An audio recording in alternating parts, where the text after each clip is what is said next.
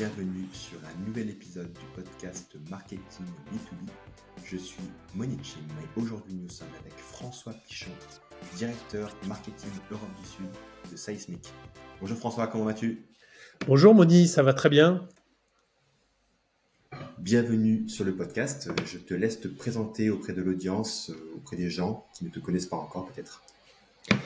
Mais écoute, euh, tu, as déjà donné mon titre. Voilà, j'ai occupé des fonctions euh, de, responsabilité marketing essentiellement chez des éditeurs de, logiciels, beaucoup nord-américains, quelques européens.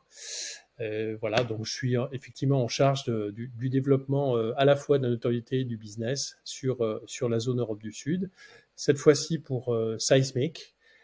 Seismic est un, est un éditeur cloud de solutions dédié de sales enablement ou encore en bon français d'outils euh, d'aide à la vente. Donc en fait tout euh, euh, un certain nombre d'outils, on, en reparlera je pense, qui bah, qui aident les vendeurs à être à, être meilleurs, à exceller dans leur dans leur job au quotidien.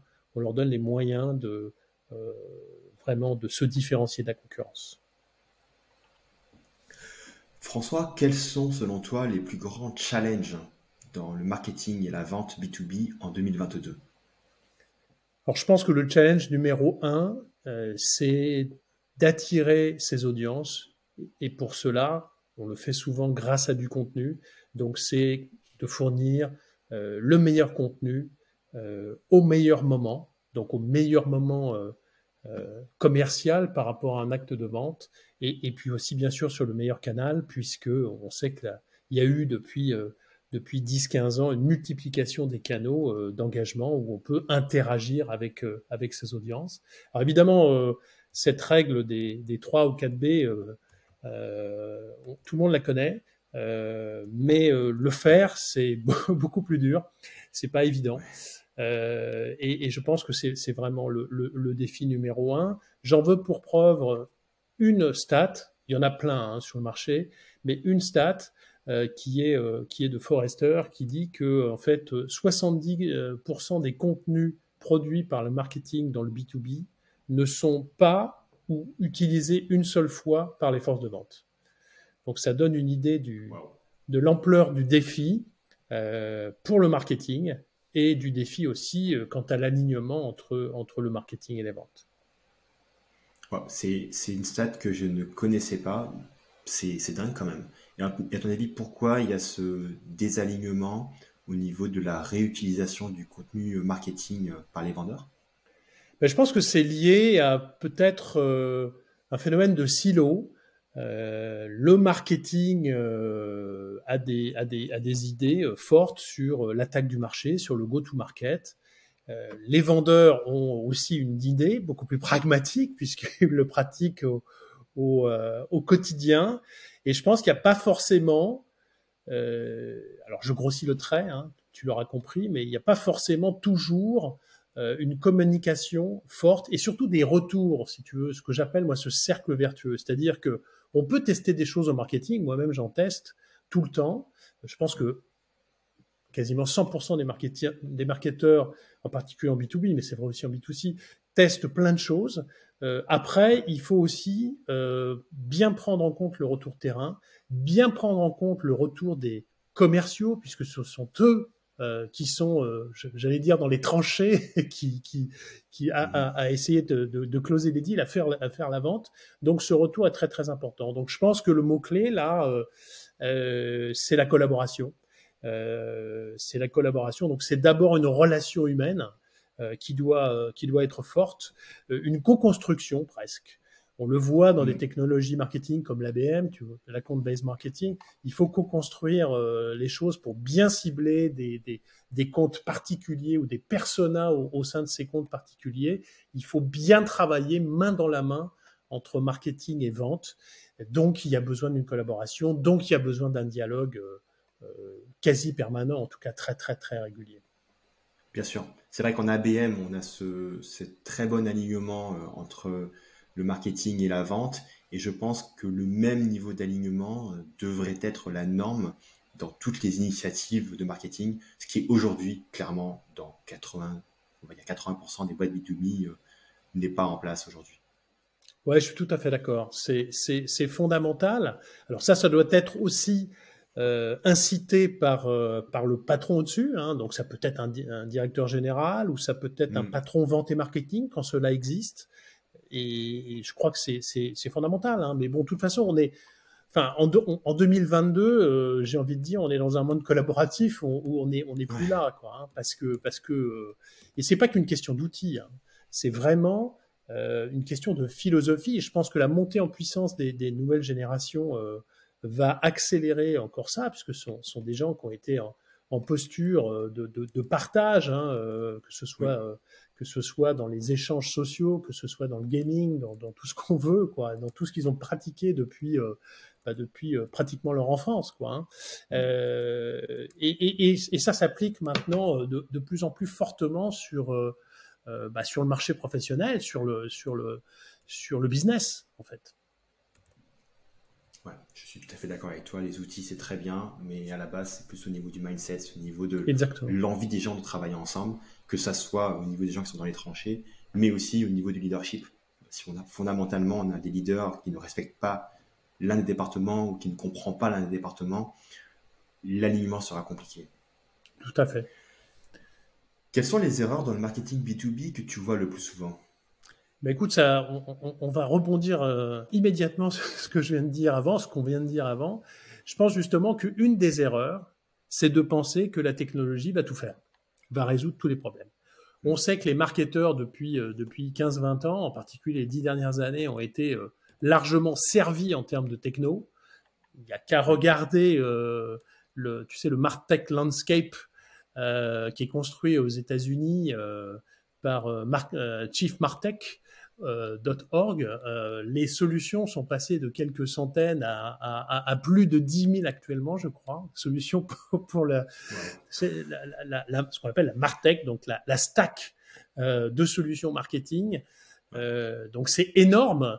et ça peut être effectivement un Eldorado. Le marketeur peut se dire bon finalement avec l'AI, avec avec l'intelligence artificielle, machine learning, tout va se faire assez automatiquement. Je pense que c'est une erreur. Bien sûr, la technologie doit aider, elle, doit seconder, elle doit automatiser les tâches, euh, les tâches à faible valeur ajoutée, mais, euh, le marketeur va pas être remplacé par un robot. Le marketeur doit continuer à impulser euh, la stratégie, à connaître son go-to-market, à, préparer ses axes de développement et, il va juste euh, utiliser la technologie, mais c'est pas la technologie qui va le faire pour lui. Non, mais c'est vrai que ça peut être tentant de se faire prendre euh, par des discours très séduisants en fait, où, euh, où c'est plug and play, où c'est facile et puis en fait en quelques secondes on peut avoir, on peut avoir des résultats. Mais c'est vrai que les fondamentaux du marketing, je pense qu'on y revient après avoir eu la vague growth marketing et euh, effectivement, cette euh, tendance du solutionnisme technologique, je vois de plus en plus de marketeurs qui sont là à dire, OK, maintenant, il faut qu'on revenir, revenir aux bases, quoi. Euh, la Absolument. la segmentation, etc., etc. Complètement. Revenir aux fondamentaux. Quels sont mes personas? Qui sont mes, qui achètent nos solutions? Et souvent, c'est, et en, plus en B2B, c'est, ça, ça c'est très utile de, de, se poser cette question parce qu'on sait qu'il y a grosso modo Là, c'est Sirius Décision, c'est des gens comme ça qui, euh, qui, euh, qui étudient ça très très régulièrement. On sait que dans un cycle de vente, il y a à peu près 12, euh, 15, ça peut monter jusqu'à 22 interlocuteurs. Donc il y a les champions, il y a probablement les porteurs de projets, mais il y a aussi, bah, il y a aussi plein d'autres rôles qui participent et qui peuvent être force d'influence et de décision. Donc 22, 22 acteurs dans une entreprise qui, vont, euh, qui vont piloter le projet et qui vont prendre quelque part une décision, euh, ouais, ça veut dire que ça veut dire qu'il faut bien avoir, pour le marketeur, il faut bien bien avoir analysé ses cibles, ses personas, c'est fondamental. Effectivement, j'ai un ami à un moment donné qui m'avait montré un article de Gartner et cet article montrait que le nombre de personnes dans le comité décisionnel avait augmenté. Je n'ai pas les chiffres exacts, mais c'était peut-être il y a 10 ans 5 personnes et aujourd'hui, c'était plus euh, à peu près 15 ou quelque chose comme ça. Après, ce ne sont que des moyennes, évidemment. Hein, Bien sûr. Euh, ça permet de voir à quel point on a une complexification au niveau de la décision. Absolument. absolument. Ça devient des, des, ventes très très complexes. C'est aussi pour ça que les sales, euh, les, j'allais dire, excuse-moi, j'allais parler anglais, c'est les sales cycles, les, les, cycles de vie euh, augmentent. Mhm. Euh, on est souvent maintenant à 18 mois, à 12, 18, parfois plus. Donc c'est aussi lié à, à cette multiplication des, des interlocuteurs. absolument. D'où l'importance de bien mapper ces, ces, différents comités de décision pourra ensuite pouvoir euh, adresser euh, les concerns, pardon, adresser euh, les, inquiétudes et les pain points de, de, chaque personne de ce comité. Complètement. Quelles sont les opportunités à prendre, selon toi, dans le domaine du marketing B2B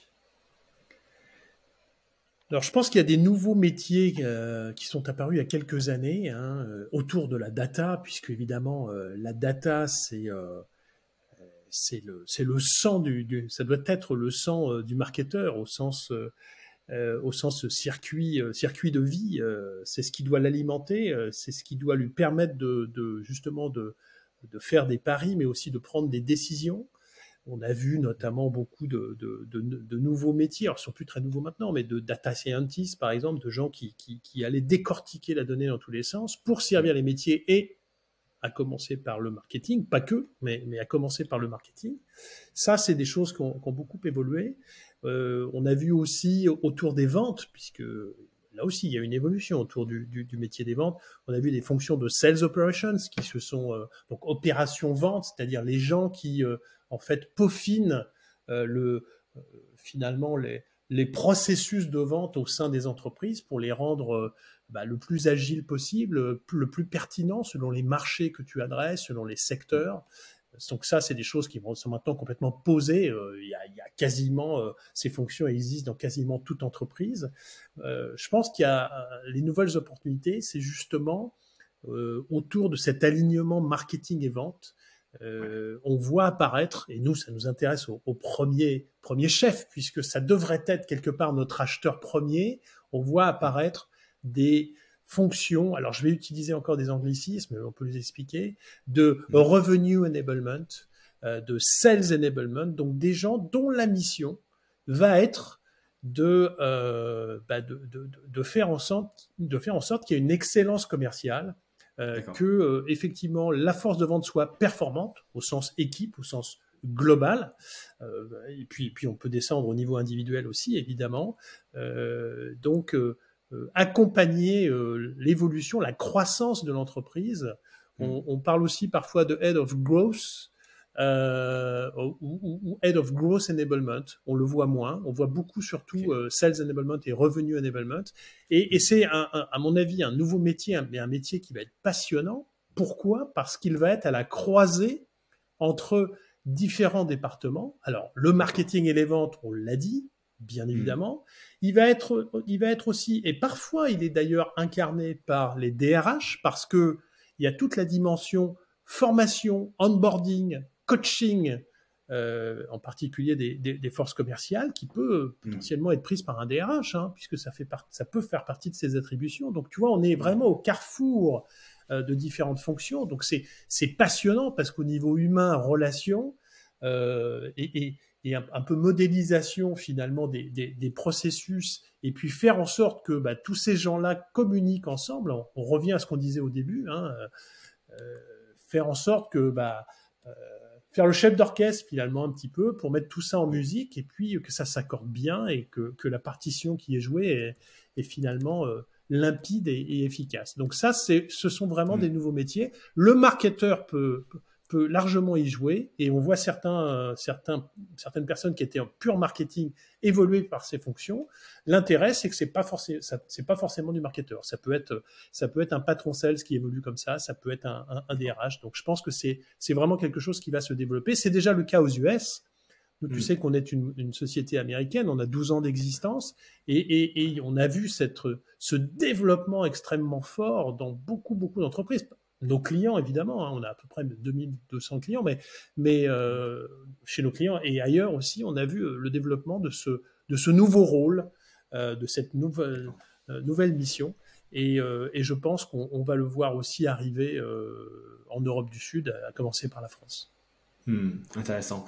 Sales enablement, ça c'est un sujet que, que je commence à, à, voir apparaître sur mon film LinkedIn.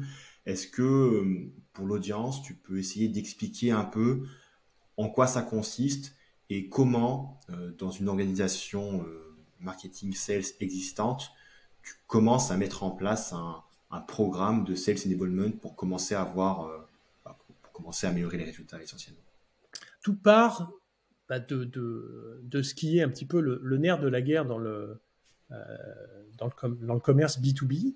Euh, dans le business B2B, c'est le, c'est le contenu. Donc, euh, on le disait euh, en préambule, les, les les sociétés, les individus, les, commerciaux ont besoin de se différencier par le contenu. Donc en fait, le sales enablement, ça, va être déjà être, mettre en place un socle, un socle de référence, un référentiel de contenu qui va être très souvent alimenté par le marketing, en particulier le marketing des offres ou le marketing produit, tout dépend ce que l'on vend évidemment, ce sont des services, ce sont des, euh, produits, et, en fait qui va euh, mettre à disposition des euh, jeux, euh, alors des sales play euh, qu'on pourrait traduire en, bon français par des, types de cas de figure sur lesquels, des use cases sur lesquels les commerciaux vont pouvoir s'appuyer pour enrichir leur démarche commerciale, dire bon ben voilà dans tel cas de figure on, on, est nous particulièrement bien placés avec telle offre, voilà voilà ce qu'il faut, voilà les messages qu'il qui, qui va falloir pousser. Euh, de, de, telle manière. Voilà les angles narratifs, voilà ce qu'il ce qu'il faut faire, voilà pourquoi on est positionné euh, très bien, etc., etc. Alors ces sales plays vont lui permettre aussi de constituer euh, bah, des, des, des, présentations, donc des, ce qu'on appelle aussi des, des, des, pitch decks, des réponses à appel d'offres, des réponses à des, à des problématiques clients, et ça tout simplement pour, euh, pour l'armer ou, ou l'augmenter, pour le, le, le, le, faire devenir meilleur sur euh, sur les offres, si tu veux, donc plutôt sur les euh, euh, hard skills, on va dire, euh, et, lui fournir toujours une matière première qui lui permet vraiment de, se mettre en avant. Ça, peut prendre différentes formes dans la, dans la manière d'interagir avec le, prospect ou le, client cible. Il peut le faire sur les réseaux sociaux, qui est un bras armé évidemment très très important, notamment quand il n'est pas encore complètement en relation avec ce, avec ce prospect. Il peut le faire aussi dès qu'il a pris acte euh, qu'il a eu un premier rendez-vous, qu'il soit virtuel ou, physique, euh, mm. puisqu'au fil de l'eau, il va alimenter euh, sa cible. Donc le 16 éléments, ça va servir à ça. Ça va être régulièrement des recommandations de bons contenus, d'argumentaires, de choses à valeur ajoutée, vraiment d'éléments à, valeur ajoutée qu'il va pouvoir lui pousser et ce qui va permettre de, le faire monter en valeur, si tu veux, et d'être perçu mm. comme un, comme disent les Américains, comme un thought leader, donc un, peu un leader de pensée, quelqu'un qui effectivement mm. maîtrise relativement bien le sujet sur lequel le, client ou le prospect a un, vrai, une vraie problématique. D'accord? Mm. Ça, c'est le premier pilier du sales enablement. C'est pas le seul. Euh, le deuxième grand pilier, c'est tout, tout l'aspect euh, renforcement euh, alors des hard skills, mais aussi des soft skills, puisqu'un un, un, bon commercial, c'est quelqu'un qui, qui est un bon communicant, c'est quelqu'un qui qui sait euh, aussi euh, euh, bien mener une, une négociation commerciale, donc il connaît bien son sales process, etc. Et ça, on sait aussi que, bah, d'abord, quand, quand on, on, recrute des juniors, des, des, des, vendeurs juniors, ils n'ont pas forcément encore tous les skills, si tu veux, en place. Donc, il, faut mm-hmm. accompagner ça. Et c'est le deuxième pan du sales enablement, c'est tout ce qui est l'onboarding, le training, la formation, le coaching. Donc, il va permettre, par exemple, à un directeur commercial de, de regarder très finement euh, bah, peut-être des, des, manques qu'il y a dans ces, dans ces soft skills et pouvoir compenser ça en, en fournissant un petit peu des formations en, en, continu.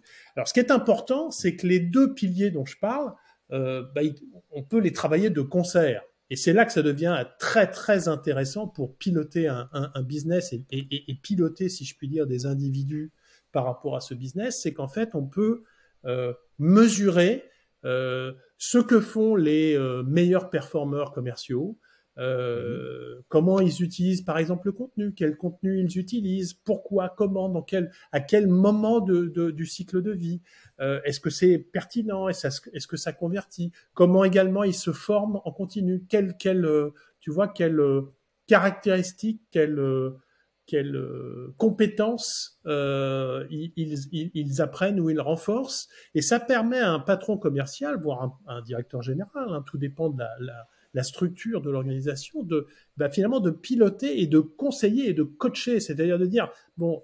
Et, mmh. et, et l'idée, c'est pas de faire de, tu vois, de, de, de, regarder tel ou tel en disant ouais bon la, ta performance commerciale est pas très bonne, euh, qu'est-ce qui se passe Bon, ce qu'on voit quand même assez souvent, c'est de dire bon écoute, regarde, je m'aperçois que par rapport à nos offres, euh, X ou Y est très performant, mais regarde, voilà le cursus, voilà ce qu'il a suivi comme formation, voilà ce qu'il utilise comme contenu. Est-ce que tu penses qu'on peut pas, euh, est-ce que tu peux pas toi aussi euh, avancer sur, toi, ça permet un peu d'étalonner les choses parce que tu as vraiment, euh, c'est un vrai cockpit de pilotage des ventes, mais pas au sens process, ça c'est ce que fait très bien le CRM, hein, bien évidemment, mais plutôt au sens euh, comportement humain et puis euh, et puis euh, étalonnage vraiment de chacun parce que bien sûr les organisations sont pas là pour euh, excuse-moi de l'expression, sont pas là pour planter leurs commerciaux, sont là pour les aider, pour faire en sorte qu'ils soient encore meilleurs, puisque c'est au bénéfice évidemment de l'entreprise. Si, si, tout le monde performe super bien, euh, bah, évidemment l'entreprise derrière euh, va en tirer les bénéfices. Donc c'est vraiment, c'est vraiment ce, cet aspect-là. Il y a vraiment ces deux deux gros pans. Alors évidemment derrière il y a de la techno, hein, euh, bien sûr. Euh, on peut, on peut. Quel genre, de, euh, quel genre de techno on utilise pour mettre en place ces deux piliers-là? Ben, alors comme je le disais, il y a, il y a de l'intelligence artificielle puisque plus, on, plus il va y avoir de transactions commerciales, euh, plus et, donc plus il y aura d'utilisation de contenu par les commerciaux et de, et de consommation de formation, et plus en fait nous on va on va euh, capitaliser là-dessus. Il y a un phénomène de machine learning si tu veux qui va apprendre de plus en plus, et plus tu as de commerciaux en fait, plus il va y avoir d'exemples euh, en apprentissage, et à partir de là, ça va permettre de, de, le machine learning va travailler pour pour donner des, des règles et sortir euh, les algos vont, vont sortir des, des recommandations pour les pour les nouveaux cas de figure. Il y a aussi des choses euh, passionnantes qui se font au niveau, tu sais, on, sait maintenant qu'on a quand même de moins en moins d'interactions, euh, enfin le commercial en tout cas a, de moins en moins d'interactions physiques avec son prospect ou son client, mais beaucoup d'interactions virtuelles. Et, on peut par exemple enregistrer euh, l'ensemble de la conversation, si évidemment le, prospect en est d'accord, et à partir de là, on peut faire l'analyse de ce qui a été euh, échangé et euh, mm. à partir de là faire des là aussi faire des recommandations, analyser peut-être des manques qu'il y a eu à certains moments de la conversation de la part du commercial qui a pas su euh, pour X raisons, qui a pas su articuler une proposition de valeur à un instant clé où il fallait le faire, tu vois. On peut mm. on peut sur cette base là c'est de la data aussi quelque part. Hein. Sur sur, ces, sur cette euh, sur cette data là, on peut euh, bah, on peut euh, l'aider, lui dire voilà, ça serait peut-être pas mal du coup en suivi euh, de, de, renforcer cet aspect-là de, et, et, et de, de, préciser tel ou tel point parce que finalement pendant le call il ça n'a pas été très très clair ou en tout cas ça n'a pas forcément été perçu clairement par le, par le prospect. Tu vois, c'est ce type de choses. Donc on utilise la donnée, on utilise les algos, on utilise l'intelligence artificielle au, au, sens machine learning, vraiment l'apprentissage, pour, euh, bah pour euh, ne pas arrêter de donner des recommandations, des conseils et renforcer euh, vraiment les, les compétences des, commerciaux. Je comprends. C'est extrêmement intéressant. Après, ça me fait penser à quelque chose. Est-ce qu'il y a une, du coup une masse critique nécessaire en matière de taille de, l'équipe commerciale pour que ce genre de solution euh, soit utile? Parce que j'imagine que si tu as juste euh, euh, trois commerciaux dans ta team, ça va être compliqué de faire ce genre d'apprentissage, non? Oui, effectivement, comme tu, l'as dit, si on n'a pas une taille minimum, c'est assez compliqué euh, bah justement d'avoir un échantillon euh, suffisant pour, euh, pour que les algos de machine learning travaillent bien. Cependant, on n'a pas forcément que des, que des clients qui ont des dizaines, voire des centaines, voire plus, de commerciaux multi-pays. On a aussi des clients qui ont une quinzaine de commerciaux et qui utilisent Seismic euh, et qui en sont euh, en sont très satisfaits parce qu'ils ont beaucoup de contenu, euh, parce qu'ils ont la possibilité de leur faire des formations en continu relativement light, très didactiques. voilà. Alors, on a aussi effectivement des, des, des très gros clients dans la tech, des gens comme, comme Microsoft, comme HubSpot, comme, comme IBM par exemple, qui sont, ou encore Snowflake, qui sont des, qui sont des, eux, des très très gros utilisateurs et qui eux font pleinement tourner évidemment l'apprentissage puisque ça, ça s'applique sur des milliers de commerciaux dans le monde. Hmm. Est-ce que tu as des retours d'expérience à apporter à tes collègues? Je pense que, et je l'ai dit déjà euh, au préalable, je pense que le, un des fondamentaux, c'est la collaboration. Moi, je pense qu'il n'y a, pas de, il a pas de bon marketing sans un bon alignement avec les ventes. Et c'est vrai en particulier, moi, c'est un marketing régional finalement euh, que, je, que je pilote. Donc, euh, je prends très régulièrement le pouls de l'équipe alors, pas que vente en fait. Hein. Bon, nous, on vend du logiciel, donc tu sais, on a la structure assez classique, euh, commerciaux, bien sûr. Alors, il y a des commerciaux grands comptes, il y a des commerciaux mid-market, des avant-ventes techniques pour présenter les solutions, faire des démos ou, des, ou des, des proof of concept, par exemple. Il y a aussi les gens qui s'occupent, une fois qu'on a vendu euh, à, un client, bien sûr, c'est suivre son projet, donc ce qu'on appelle maintenant dans le monde moderne des client success managers. Euh, mmh. Moi, je prends beaucoup, j'essaye de dialoguer, d'échanger au maximum avec ces gens-là parce que tous ces, tous ces retours terrain sont fondamentaux. Donc, on, évidemment, nous, on utilise Seismic en interne hein, pour, pour collaborer et pour partager les, les, meilleures pratiques, tu t'en doutes. Le cordonnier essaye d'être très, très bien chaussé. Je pense qu'il est assez bien chaussé. Et, en fait, c'est, ça, ça, nous permet, si tu veux, de vraiment de... Euh, moi, ça me permet en tout cas d'affiner... Euh, mon plan marketing, mes actions en fonction euh, vraiment de ce que je pense de ce qu'attend le, terrain. Moi, je suis jamais autant ravi quand je peux aussi moi-même euh, interagir avec un client, ce que je fais avec euh, avec très grand plaisir. Mais évidemment, je peux pas être à tout moment avec des avec des clients, mais je, je vraiment je, je, prends en compte tous les tous les inputs. Je crois que c'est clé vraiment cette cette collaboration, cette cet échange. Clairement. Pour terminer, est-ce qu'il y a un livre que tu adores?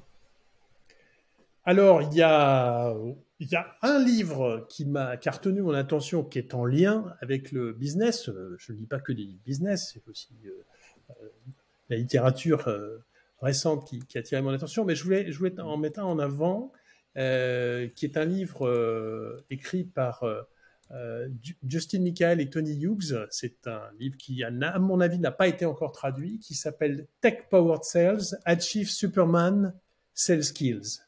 Et c'est très intéressant parce que, bon, évidemment, ça illustre le propos d'aujourd'hui, mais c'est surtout pour euh, expliquer que les, les méthodes conventionnelles de, de, de comment dire de coaching de vente, de métho, de méthodologie de vente. Et on sait qu'il y a eu plein de méthodologies de vente euh, sur les, les, 20 dernières années. Euh, bah, en fait, ils prennent le parti pris assez radical et, et, provocateur hein, que ces mmh. que ces méthodos sont sont dépassés.